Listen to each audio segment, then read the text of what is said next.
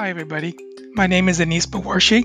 I am the chair of the English department at the University of Washington in Seattle. You're listening to our dialogue series, Literature, Language, Culture, which invites members of our community to share insights around their research and teaching, exploring the ways that our work contributes to how we experience and seek to understand this time of global crisis and change. If you would like to watch a video version of this conversation, you can find it on YouTube. For a transcript of this audio dialogue, you can follow the link in this podcast's description labeled Transcript of Episode. Thank you to Lee Sheingold for her generous support of this series. Gifts from our department donors make projects like these possible. We hope you enjoy, and please leave us a review over on iTunes. Thanks for joining this conversation, and I hope you join us for future talks.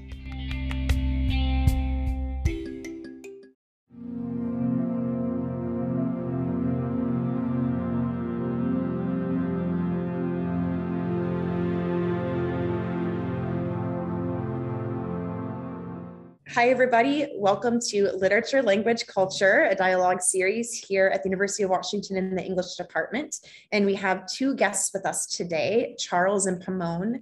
Why don't, Pimone, you introduce yourself first? And then, Charles, if you don't mind, introduce yourself. Hi, I'm Pimone Triplett. I teach in creative writing in the English department. My specialty is poetry. I write poetry and I teach graduate and undergraduate uh, poetry workshops and poetry seminars. Hi, my name is Charles Laporte. I'm a professor in the English department. I do 19, I specialize in 19th century poetics. I teach a lot of classes in historical literatures, uh, Victorian literature, uh, introduction to poetry, things like that. Yeah, thanks. Perfect. Thanks, both of you. And you're technically our first episode where we have creative writing and poetry studies coming together, which selfishly I'm excited about because yeah. I'm going to be a hybrid of both. so I'm excited for today's episode. And I know that you already prepared some poems for us to look at today, right? So, what did you bring for us to talk about today? Well, we brought um, a poem by Terrance Hayes called The Golden Shovel it's a form that he invented that is based on uh, Gwendolyn Brooks' famous poem, We Real Cool. And, and um, the Hayes is an homage to the Brooks. Um, shall I read We Real Cool?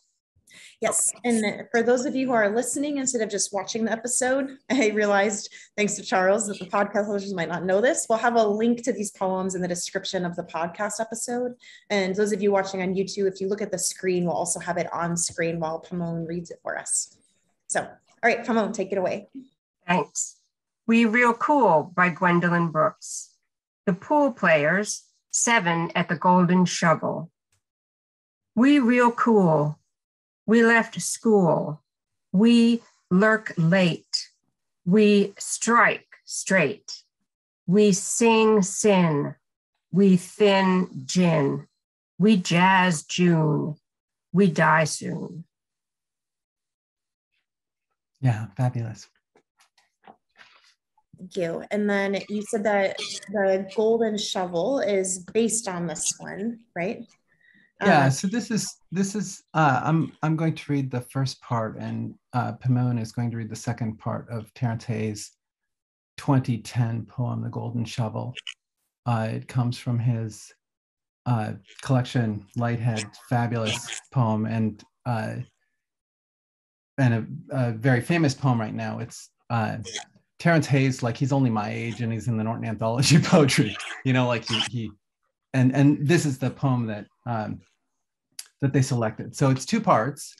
I'll read the first part, Pimone will read the second part, and what you'll hear is uh, Gwendolyn Brooks' poem echoing in the background. He uses her poem as a spine for his own poem, which, if you're looking visually at, at the Golden Shovel, it's going to run down the right hand margin of the lines. So let me read the poem here. So Terrance Hayes, The Golden Shovel, after Gwendolyn Brooks. Part one, 1981. When I am so small, Da's sock covers my arm. We cruise at twilight until we find the place the real men lean, bloodshot, translucent with cool. His smile is a gold plated incantation as we drift by women on bar stools with nothing left in them but approachlessness. This is a school I do not know yet, but the cue sticks mean we are rubbed by light smooth as wood, the lurk of smoke thinned to song. We won't be out late. Standing in the middle of the street last night, we watched the moonlit lawns and a neighbor strike his son in the face. A shadow knocked straight. Da promised to leave me everything the shovel we used to bury the dog, the words he loved to sing, his rusted pistol, his squeaky Bible, his sin. The boy's sneakers were light on the road. We watched him run to us looking wounded and thin. He'd been caught lying or drinking his father's gin. He'd been defending his ma, trying to be a man. We stood in the road, and my father talked about jazz, how sometimes a tune is born of outrage. By June, the boy would be locked up straight. That night, we got down on our knees in my room. If I should die before I wake, Da said to me, it will be too soon. So that's part one. Part two, 1991. Into the tented city we go, weakened by the fire's ethereal afterglow, born lost and cooler than heartache. What we know is what we know the left hand severed and schooled by cleverness, a plate of weekdays cooking, the hour lurking in the afterglow, a late night chant. Into the city we go, close your eyes and strike a blow.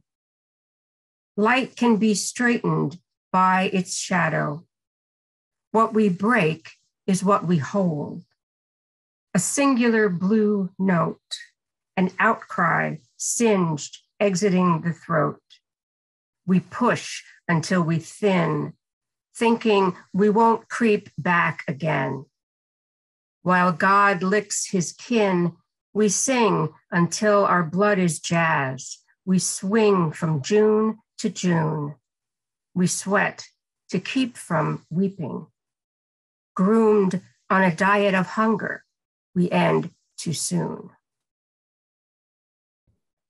Thank you both for reading those for us.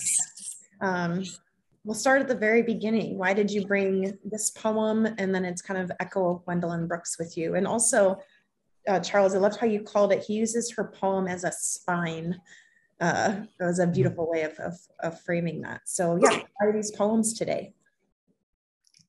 So I, I wanted to bring in the Hayes, just I think it's a mad, marvelous poem. I think it's a, a wonderful sort of poetic achievement. And I teach it in my introduction to poetry class and in my introduction to the English major class as well, because I want my students to be alive to the ways that literature and literary culture, you know, are involve a sort of long ongoing conversation between various artists. But part of what's so beautiful about this poem is the way that Terrance Hayes honors Brooks, uh, that the, the poem contributes to the meaning of, of, of Brooks's poem in, in a real way. Um, so I, I, I teach this poem to my class. I, first, I teach them We Real Cool, and I, like so many other scholars, teach We Real, we real Cool in poems where I'm, I'm talking about enjambment, about sort of when a line breaks and we real cool is has this very distinctive set of line breaks in which the, she she sort of breaks the subject verb composition of her little mini sentences and and divorces the subject from uh, from the verb sort of famously right? So when i teach this poem i sort of i've given them we real cool we've been through we real cool and then i give them Terrance hayes and i don't tell them like look for look for we real cool look this is a telestich poem in which she's sort of using them or he's using her words on the end of his lines. I don't i don't i don't give it away to them. I just give them the poem and they have this wonderful moment when they're like wait a second right? Like that the sort of moment of of uh, realization that we all have uh, sort of when, when we appreciate what he's doing with her poem and just to back up for a second, right, to go back to the explanation of enjambment, do you mind giving a quick, again, like when we say enjambment in Gwendolyn Brooks' poem, what are two lines where that's demonstrated and why it's kind of like a style that she she was kind of known for, like the way she did it? Why does that matter in the poem, you know? Yeah, so let me let me flip back to the Brooks. I'm sorry, I turned that page. okay. Enjambment, I'll just jump into Charles it comes from the French. It means to jambe means leg, and so um, when a poem has enjambment, it means that the end of one line breaks in a place that is usually not coincident with a punctuation, like a period or a comma. And it's not even usually coincident with where we think of a phrase kind of ending. Um, so it can be and it can be unpunctuated, but basically it is a kind of um, phrase unit that in prose parses out to where the comma would more or less be, or where a pause would be, and that's still end stopped rather than enjambed. But enjambed means the leg goes over from one line to the next, enjambment. So it just means that um, there's a break in the line and the line continues on the second. The sense of the last word continues in the first word of the next line. Thank you. Right. Uh, so just for a, an auditory explanation of, of the way the enjambment works so distinctively and We Real Cool, like the first line of Gwendolyn's poem is we real cool, we, right? We real cool, period, we. And then the second line is left school, period, we. The third line is lurk late, period, we. In other words, so she's that's what I mean by sort of breaking off the the the subject from the verb, that the verbs are sort of left hanging. And then it's super powerful at the end when you get to die soon and there is no more we, right? There's that where, where you you get the sort of terminus of of uh, of the poem with the young man's death.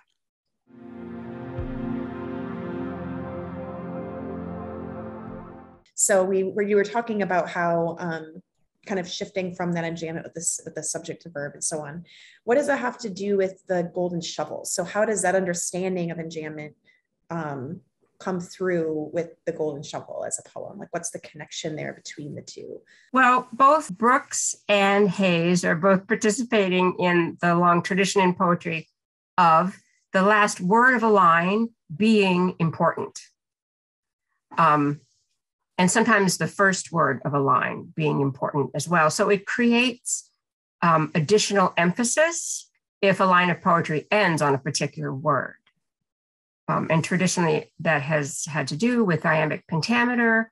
Um, but, and even there, of course, uh, you would want to choose a word that has some importance to the meaning um, because it's an opportunity to create additional emphasis when you break something into lines as opposed to just having it appear as prose. So when Terrance Hayes does it, the all the words in the Gwendolyn Brooks poem, not just in the end, but all of them, occur in the at the end of Terrance Hayes's lines.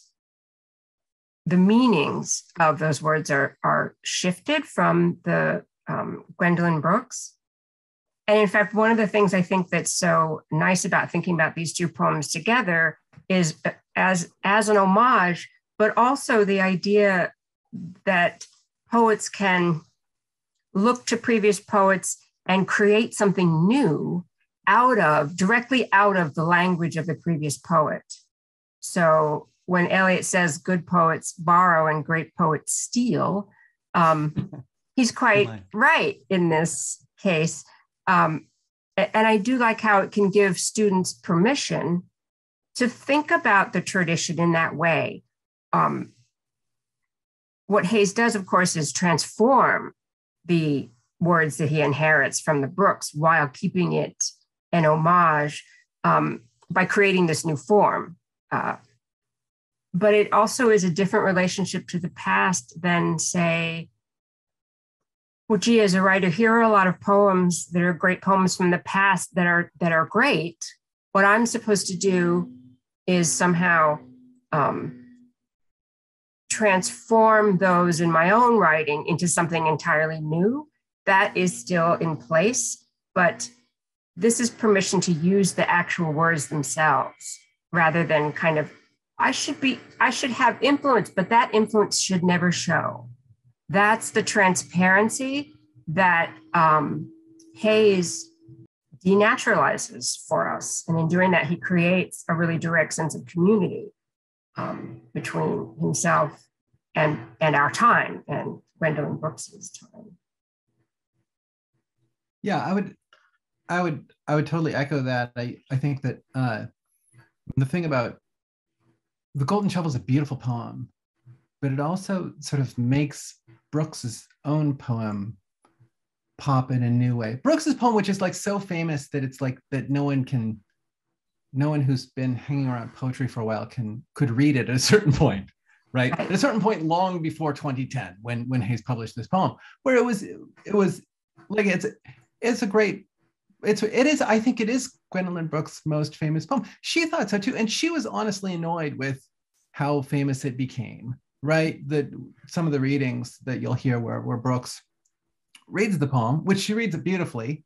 Um, but she she's like, you know, I did write other poems. you know, they're like, this is this is uh, you know, I and I don't think I don't think it's you know anywhere close to Gwendolyn Brooks' best poem.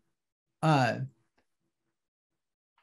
but it's it's just what he what he does is to sort of take this like super canonical piece of of literature and and in, in a lot of ways enlive it in new ways. He humanizes it in new ways, in my view. Like I think, I think, I think the first part of the Golden Shovel is just sort of heartbreaking.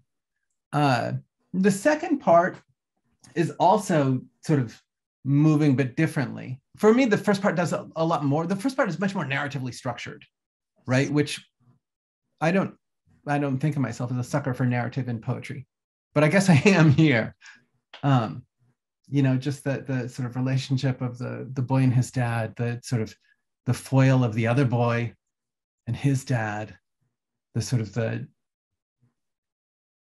racial injustice of the you know young man locked up state by the time he's you know who knows what age like the and and the the sort of prayer at the end where the dad's just like that's too soon right i mean it's a it's a fabulous i think it's a fabulous poem and then he get, he goes into a much more sort of lyrical vein in the second um, in the second poem.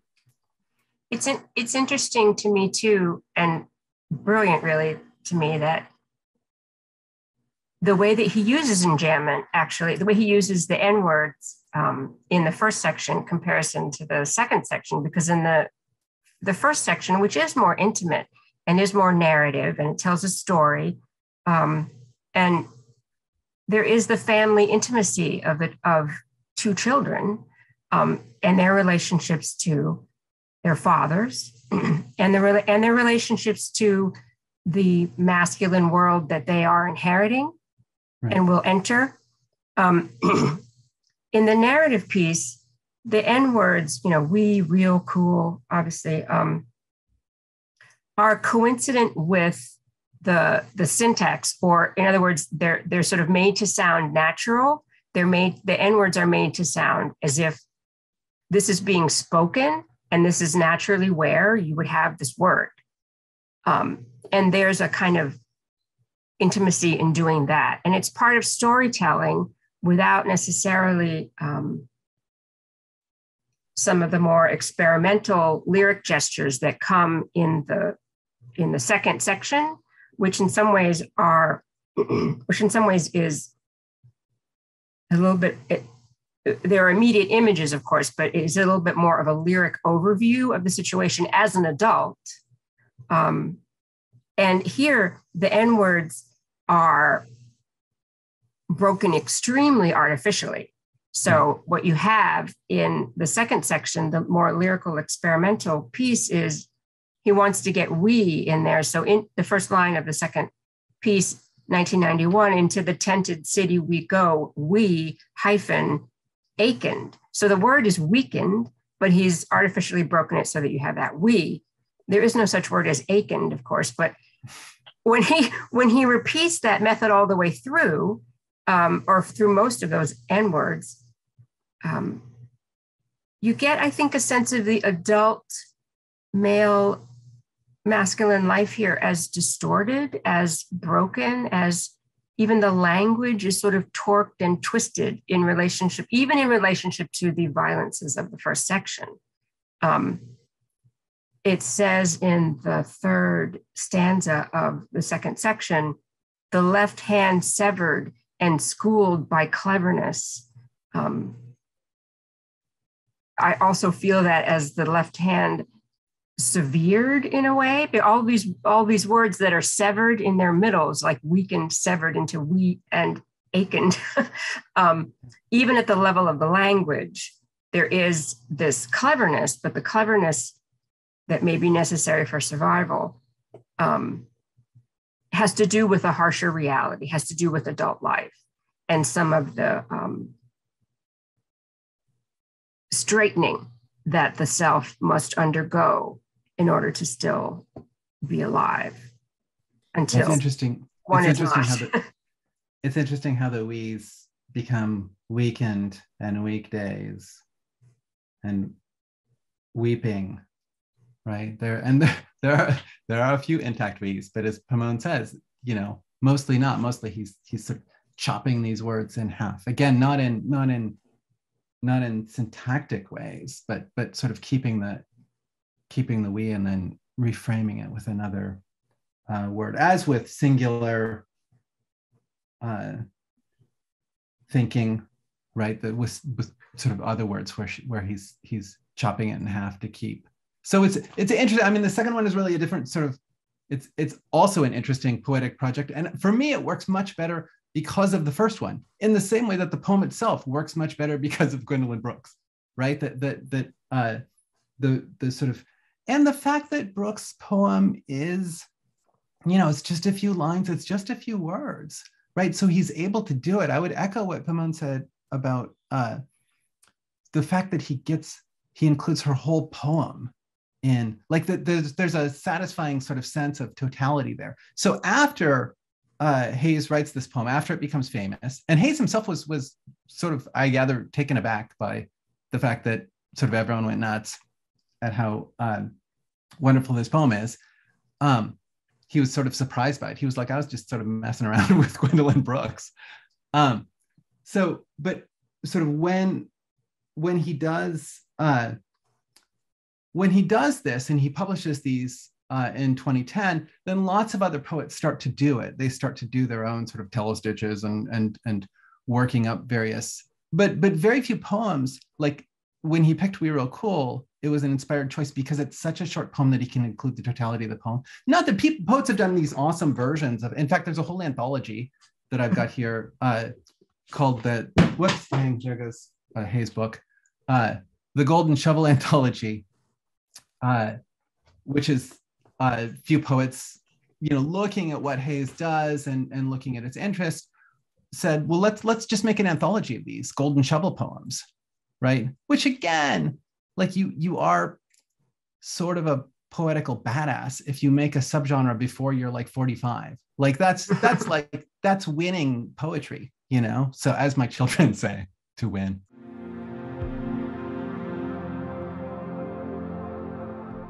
A significant piece of this is that they're speaking to a very racialized experience right? So terrance hayes is is really speaking to the black male experiences right and the kind of breaking and fracturing and then I think it's interesting to think about like, is it winning to have to create something as a racialized subject that's valued because of how it can be recirculated, right? In a system that's designed to extract from you only what it can recirculate. Um, and so I, this is where I'm hoping we can, t- I can hear your, both of your thoughts, you know, on this part where there's this kind of like um, dialectic of both like the winning of it, the good, right, of and the the excitement of someone who historically would have been excluded from being a, a canon making master artist, right? Being explicitly named as a sort of master now of the genre and creating a form that students learn from and pick up with the conundrum of how it is, it isn't, it's a little bit different, for instance, if a, a property white male poet had done the golden shovel of Gwendolyn Brooks's poem, right? Um, yeah. Well, thank you for that question. That's a great question. Um, one of the things that Hayes says about the Gwendolyn Brooks, um, and I and I would echo what Charles pointed to earlier. In a way, the Gwendolyn Brooks is so famous that if you have been immersed in poetry for a while, it's so iconic that in a way it's easy to lose track of what it's really saying. Totally. Um, yeah. And and it is and it is deceptively simple, like a lot of shorter poems. Um, this minimalist piece with shorter lines as well. It, it's deceptively simple. One of the things that Hayes points out is that the Gwendolyn Brooks, str- this is a quote from him, straddles praise and elegy, defiance, as in we sing gin, and acquiescence, we die soon. And that straddling, that willingness in Brooks to allow complexity to stand, to allow some paradox to stand, to allow, in this case, um, uh, well, victimization to stand alongside um, celebration and praise and the ability to sing, which is always in poetry. Whenever song is mentioned, um, poetry is not far from the consciousness um, or from, from the subject matter.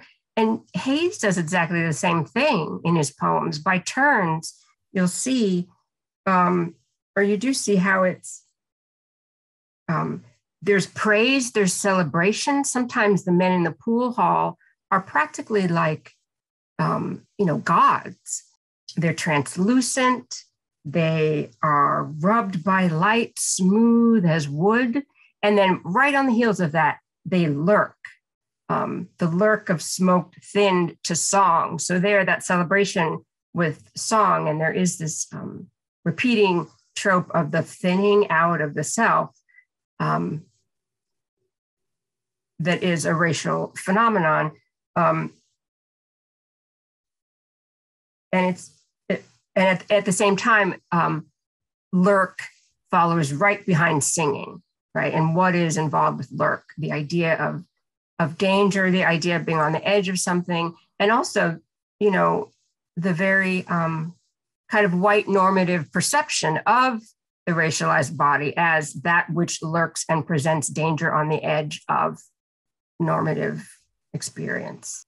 Yeah, I would I would add to what Pimone is uh, saying that like when when people think of Terrance Hayes as a Black Lives Matter poet, which of course he is, people, so most people think, most people who know his work think of the American Sonnet My Past and Future Assassin, right? The words famous, famous, and fabulous, like a wonderful book. But there's a sense in which The Golden Shovel is also a Black Lives Matter poem, right? And there's an sense to which it reminds us that We Real Cool is a Black Lives Matter poem, right? That, but but one that, as Pimone says, can be read differently, can be read simply as as sort of blaming the boys, right, for not being in school or whatever right? That that uh, I think his his poem sort of takes us back to to to Brooks, asks us to read Brooks again. Um, again, like I, I just think it's I think it's quite gorgeous. Sometimes the tune is born of outrage, right? I, I exactly. I also think it rather intentionally lifts itself not away from, but through the idea of the racialized um, thinning out of male vitality, um, feminine vitality as well, of course, although here relegated to necessarily to a different arena. Um, but the old, you know, it's a commonplace of spiritual progress that the self has to suffer and break in order to reach some moment of um, some other kind of fusion or an awakening experience.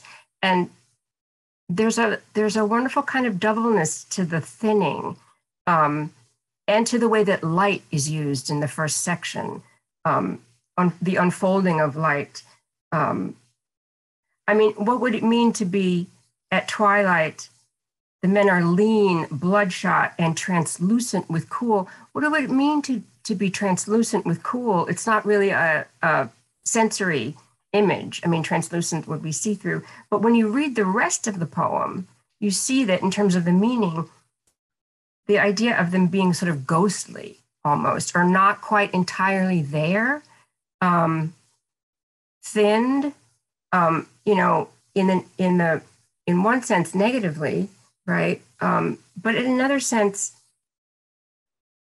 you know, they, they could almost be like angels there. The singers um, who thin themselves in order to sing. Yeah, the women on the bar stools too. Like I love the line, you know, with nothing left in them but approachlessness. Mm-hmm. that that sort of that approachlessness, like you're already there in some sense. Um, yeah, again, it, as it's a, a poem about tuition this is a school I do not know yet, mm-hmm. right? Where you you are the the boy, the small boy is is taken to school. I love that tuition. You have to pay, and you will pay.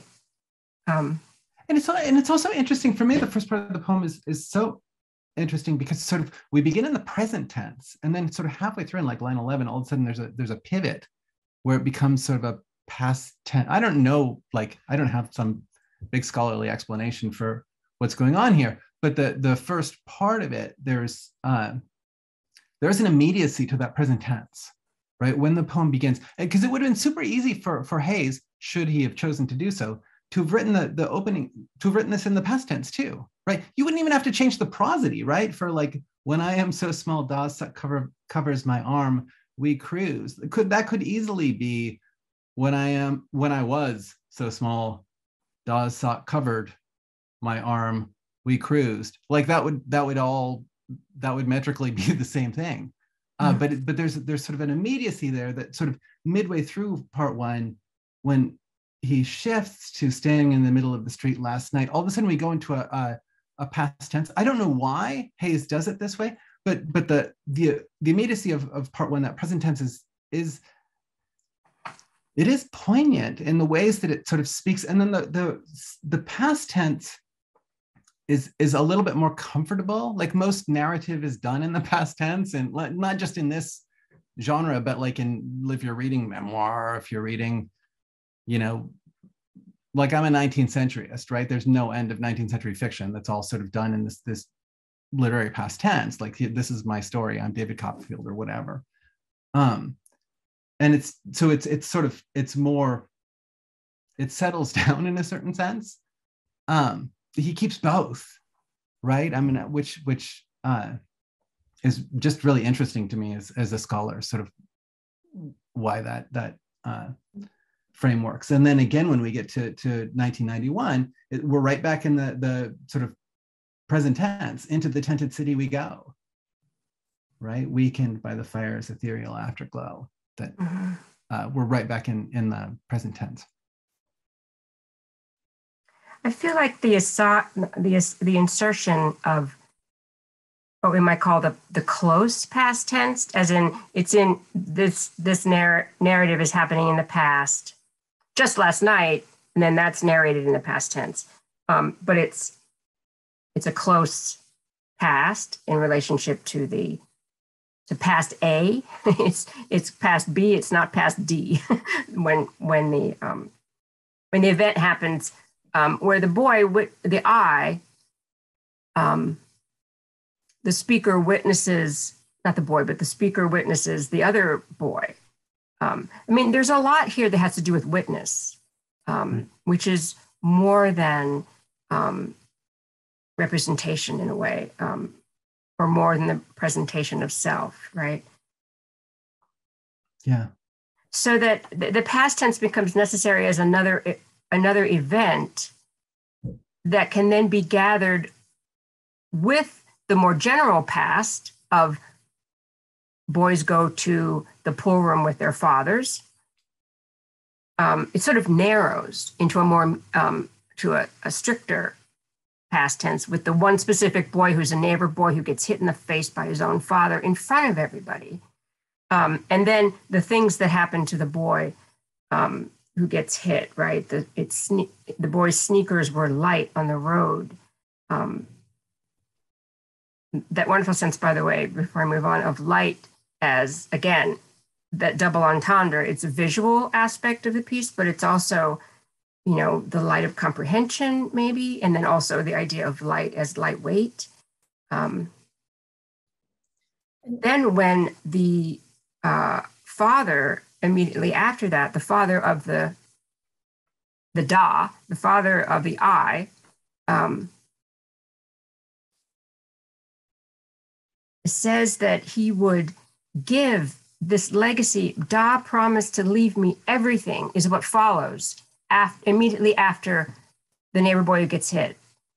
Da promised to leave me everything. The shovel we use to bury the dogs. this sense of legacy the shovel, of course, the golden shovel and the bar, but also this specific shovel in the family that's associated specifically with death, right? This is the one we use to, to bury the dog. The words he loved to sing, he, he bequeaths him poetry. He bequeaths him a pistol that's rusted as well. Again, that, that, that straddling of supposed opposites, you know, right next to each other, the positive and the negative, or praise and um, and uh, defiance or critique. It, it, and the squeaky Bible and his sin, it feels as though the father also bequeaths to you this vision of the, of the child. Because what the father doesn't do, da, is offer any kind of help to the young boy who's been hit, who runs up. We watched him run to us looking for looking wounded and thin as if for help. Um, and then you know various accounts for what the boy might have done wrong. Um, yeah or done right. Or done right. And what the what what da again offers is um, we stood in the road and my father talked about jazz. How sometimes a tune is born of outrage right? This true you know almost aphoristic saying that still is a kind of philosophical response, a kind of overview. You know, he doesn't, we don't get a scene of him, you know, helping the boy stand up or brushing him off or or giving him band-aids or something, but rather the impression that maybe there isn't enough help help to give at the level of the individual boy, um, but instead the help is look at this collective thing that we inherit, that we have to respond to, that we have to learn how to um, sing through. Um, these are the raw materials that are harsh and, and life threatening, and they are the ones that we have to turn into song. Seems to be more the lesson of aid than than the idea of personally actually helping. The, the boy is gonna, the boy who's been hit is going to go to jail he's caught in this system already, um, was born into it. And it would add that I noticed with the tense shift that it technically goes into um, we won't, like we will not be out late. And then the past tense is a sort of explanation for why they won't do something in the future while talking in the present. And that the second yeah, part good point. is written in the present, but it reads as if now we're in the future because of the 1991 right? So there's almost like a inability to fully enter uh, into like a speculative future. Like the future has to become a present again, like an insistent present, present yeah. tense, right? Because this kind of violence. Um, yeah, and that's nice. I, no, uh, sorry, please.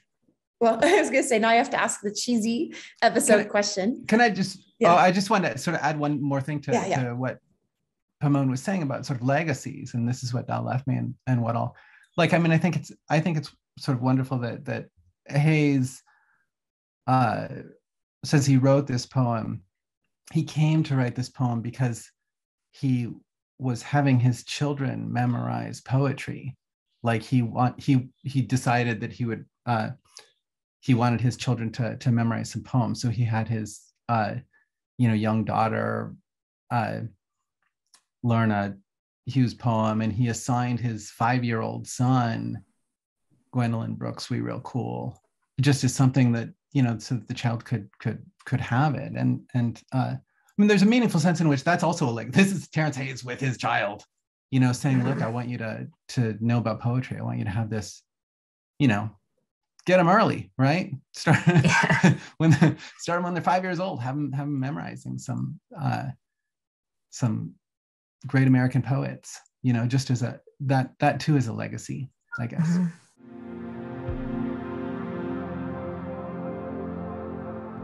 What about what about this does give you a sense of hope, a hope in this case being tied to action, right? You still teach this poem, right? There's still a like a, a revelry in the beauty of it.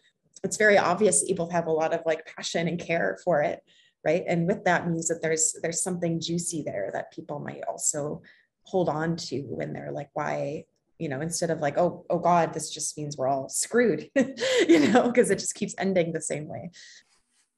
Well, it keeps ending the same way you know, in with the early death um, of African Americans, it keeps ending in the ways that we are more familiar with because of the Black Lives Matter movement that that we might be otherwise. It also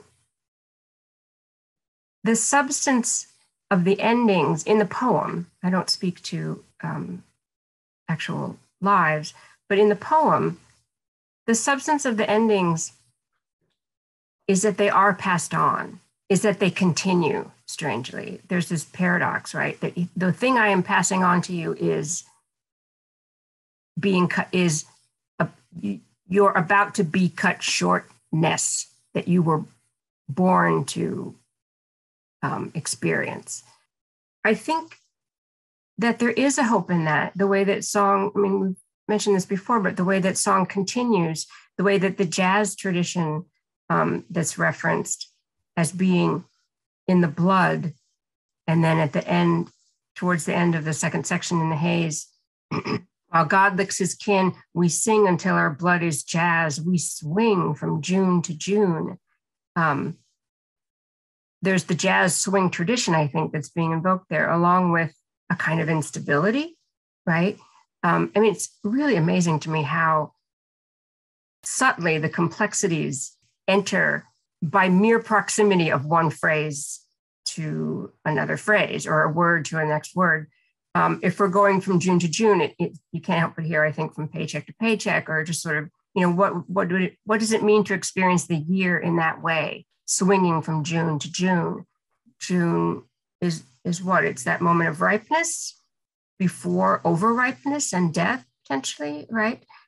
there's an instability, I think, that we're just swinging from June to June. Like we don't, uh, that even movement itself is somehow limited.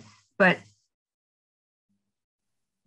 when you speak of the hopefulness of it, I do find the hopefulness in the act of poetry and in the act of the singing, and even in the the idea, and it's external to the poem, but the idea of the little boy, the, the five year old, he's Hayes's actual son, who's five at the time, memorizing We Real oh Cool. One of the things he Hayes says that he worries about is that the complexities of the poem are too much for a five year old boy to really see the, the positive and the negative aspects of it, the praise and the defiance. But he also knows that that poem will stay in the heart since it's been memorized by heart in the boy, and that he will be able to look at it with adult eyes later and the overlap between the adult and the child eyes, of course. For me, part of the uh, part of the beauty of the poem, part of what, what what I love about Hayes, it's it's not like Gwendolyn Brooks was, you know, anywhere. She she was not an obscure poet when he published this, but at the same time, he he does bring a lot of people back to Brooks. Like take another look at Brooks. Not not We Real Cool, but like all of Brooks. Brooks was an amazing poet right? There's there's a way, and, and Terrance Hayes is a really generous poet in a lot of his, like he's always sort of in conversation with with uh, a lot of poetry in sort of conspicuous ways, as is Pimone Triplett. like the, it's it's just nice to have when when poets sort of show you there's a way of sort of performing generosity you know brooks is is is an amazing poet who uh who deserves you know all the attention that that um that we're giving her. And so for me that's the part of what i love about hayes but also part of what i love about this poem is that it it it says hey go read your brooks again. You know? Uh so and i would add to that the, the the the golden shovel anthology like when when everyone starts doing these golden shovel poems you know the golden shovel anthology like it's a really good anthology. There's some awesome poets in it. There are num i mean it's it's, it's a really fabulous uh collection right? So it's generative in in uh in ways that again it sort of surprised surprised hayes i think quite reasonably mm-hmm. that that it should be so generative. But it was it's really quite wonderful in in uh, not just sort of making us reflect on brooks again but also in, in sort of generating uh, a lot of you know wonderful poetic culture. Yeah precisely. I mean that's what form is for right? Is to generate uh, speaking as a practitioner is to generate material so that it, you know the form might take you into places that you never will discover without the form. The certain limitations, the challenges of it. And I love how, I don't know exactly where it is, but one of the high schoolers, I think, who encounters the Golden Shovel anthology says, Oh, now I see there's a way to not just write about my personal experience, but to write about this larger arena of, um, you know, culture and collective experience and history all of the things that really they're thinking about anyway. But the question is, how could I possibly get all of that onto the page, you know, without it being um, didactic or cliche or, you know, what, what have you? Um, it, the, the, the form makes, this is another thing that's helpful. The form kind of makes a place where the, the personal and the public can meet and make some new creative, innovative piece of work. And I mean, I know when I was trying to write in high school, I knew I was just writing about my personal little incredibly wild emotional life right at, the, at, the, time. But i also knew that it was probably kind of not important you know or not mature or not you know i even knew you know then well this is just about me right? It's not going to matter to anybody else. But this gives you a space where you can kind of get over those feelings and combine them and allow more parts of the self, more parts of your actual daily experience and and um, life experience onto the page.